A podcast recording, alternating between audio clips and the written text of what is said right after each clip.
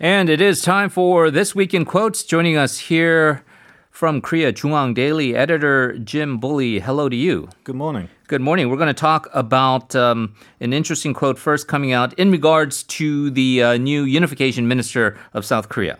Yeah, so this quote comes from Moon Chung-in, who is the special security advisor to President Moon Jae-in. Um, it's an unfortunate to see that the U.S. State Department has a biased view of Unification Minister Lee In-young.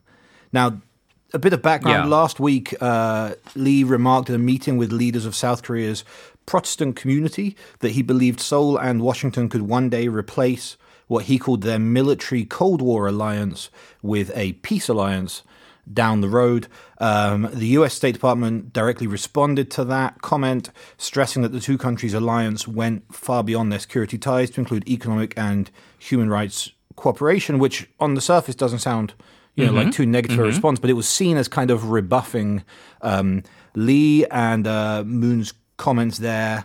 Um, are saying that he thinks that Washington has a biased view of Lee, and they just sort of have a reactionary, um, uh, negative response to anything he says. When what he was actually proposing was a peace alliance, which again sounds like a very nice thing. Yeah. So you've really got to look underneath because what they're saying Yeah. all sounds fairly positive.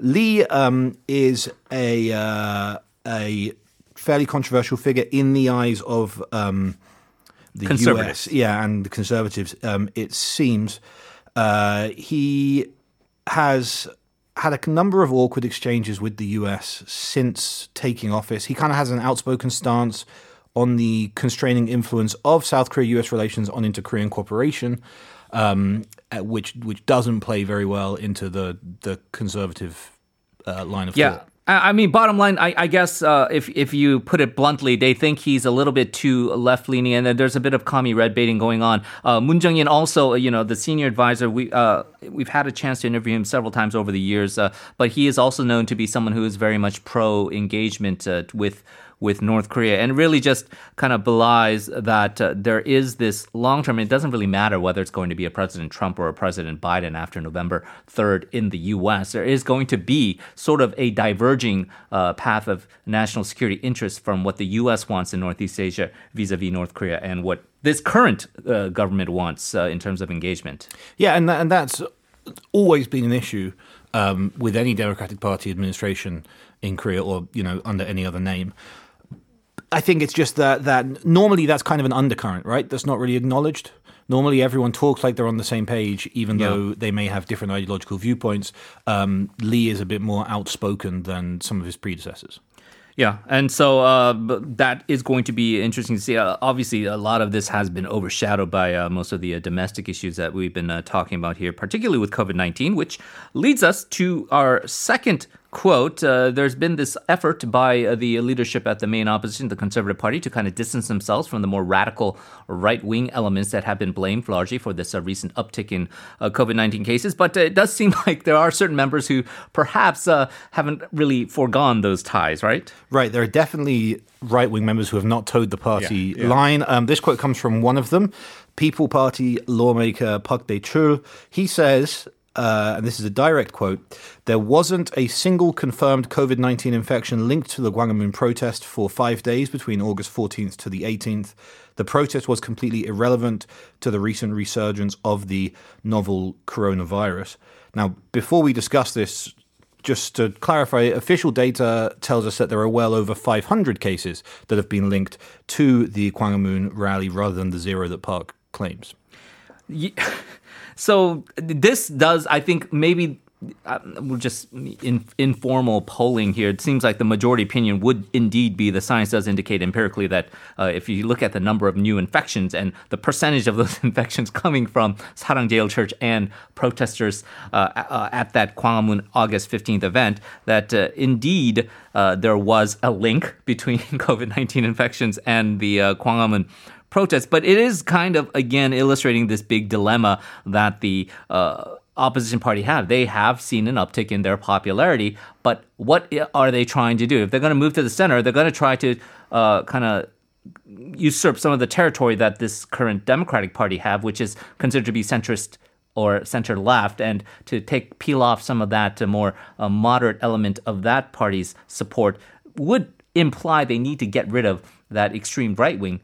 Uh, unfortunately, that is a huge percentage of their party base, which is some would say 30, 40, 50%. And so it's a big dilemma. Yeah, I mean, the, the, People Power Party, which is really not a name made for radio, is uh, is is a huge house that's incredibly divided. I mean, if we just go back over the last four or five years, we've seen that party divide and then reunite again and again and again. Sometimes it's moderate splitting off to try and create yeah, a new yeah. party with the Bareunmirae party. Sometimes it's far right groups, and then eventually they all come back under that that sort of roof because they can't achieve anything anything on their own. But that does make it very very difficult for for a part the party leadership to to have any sort of unified message to try and pull the party in any single direction because they're they're so widely spread out. It is, um, like you say, it, they're trying to be a big tent, but can that tent really hold all these disparate? Uh, voices, uh, especially when you're talking about that extreme right wing. And will that will that extreme right wing be disgruntled enough to just say enough is enough? We're to uh, go off and, and form our own little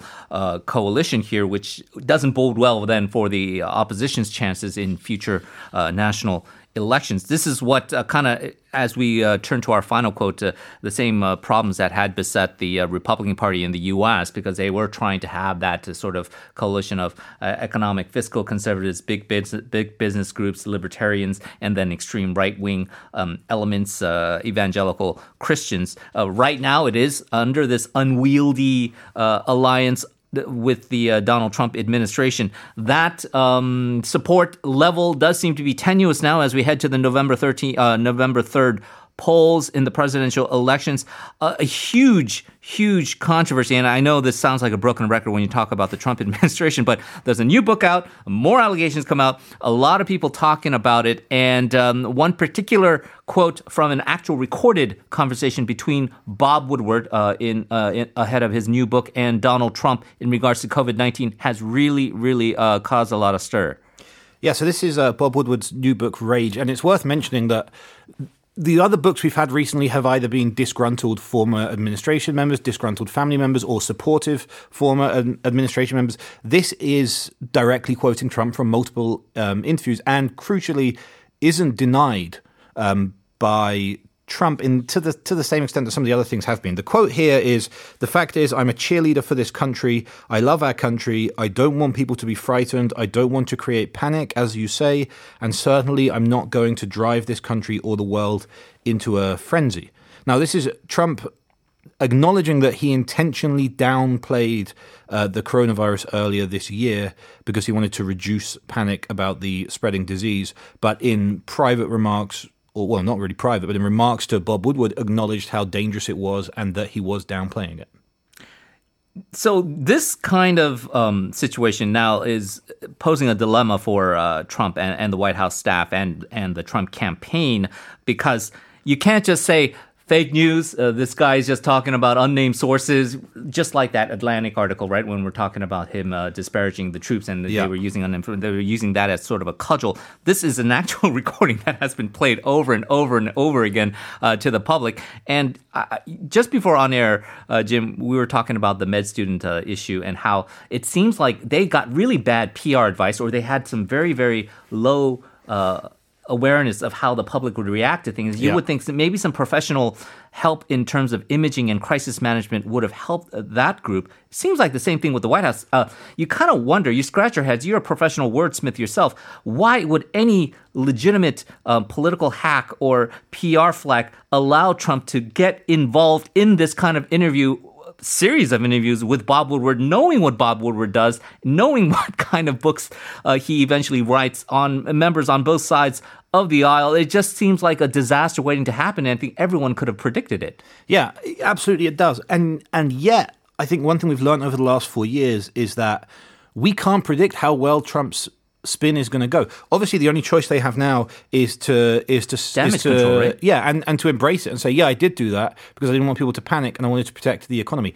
And honestly, that might work now because who knows? Crazy things yeah. work in the Trump administration, and spinning it that way might convince enough people of his base who, let's be honest, members of the media like ourselves really still have no read on. You know, we still are getting that wrong all the time of how that kind of middle American base are going to react to things. So, yeah, on paper, I agree. This seems like a terrible PR disaster of which there's no excuse.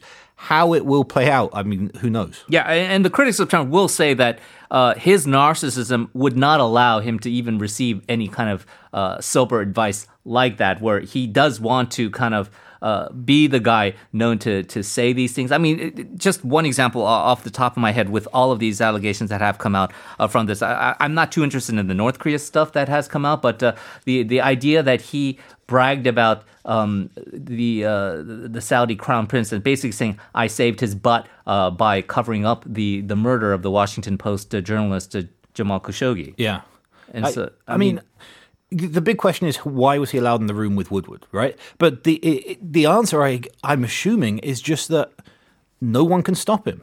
He decides that it's going to be a great thing for him, or he decides there's no way it can go wrong yeah. because he is who he is, and and that's his his beliefs. It would seem, and no one in his administration can, or who knows, even tries to prevent him doing it. And it's worked. And uh, 2016, the results speak for themselves. But as you say, uh, we'll see uh, in 2020 whether that base uh, still holds. Uh, going to be interesting. Jim, as always, thank you very much. Uh, hope you have a good weekend. We'll talk to you again next week. Thank you, you too.